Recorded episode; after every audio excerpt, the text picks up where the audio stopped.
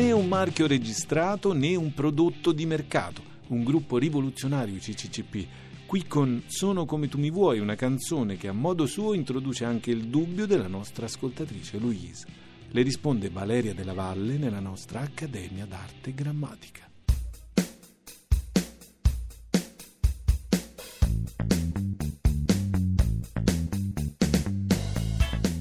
Louise ci chiede se esiste un termine per indicare quando un oggetto prende il nome dall'inventore o dalla marca che per prima l'ha commercializzato. Eh, la domanda di Louise eh, riguarda lo studio dei modi in cui i nomi propri di persone e di luogo danno origine a nomi comuni e questo studio prende il nome di deonomastica. I lessemi formati nati da nomi propri si chiamano dunque deonomastici o deonimici o formazioni deonomastiche. Eh, nella eh, sua richiesta di chiarimento, eh, Louise fa degli esempi citando tre parole, le parole Pullman, Bic e Kleenex. Ecco, in questi casi il nome usato dai linguisti per indicare questi termini è quello di nomi commerciali o marchionimi questo forse è un po' eh, difficile, ma insomma chiamiamoli nomi di marchi. Eh, per quanto riguarda questi casi, o almeno i primi due casi, quelli di Pullman e di Bic, siamo di fronte a uno slittamento semantico basato sul nome dello scopritore o dell'inventore. Per Pullman eh, il nome viene dal nome dell'imprenditore e inventore americano George Mortimer Pullman, che nel 1869 inventò un tipo di carrozza ferroviaria di lusso e che poi è passato a indicare quelli che oggi chiamiamo anche in Italia pullman. Mentre nel caso di Bic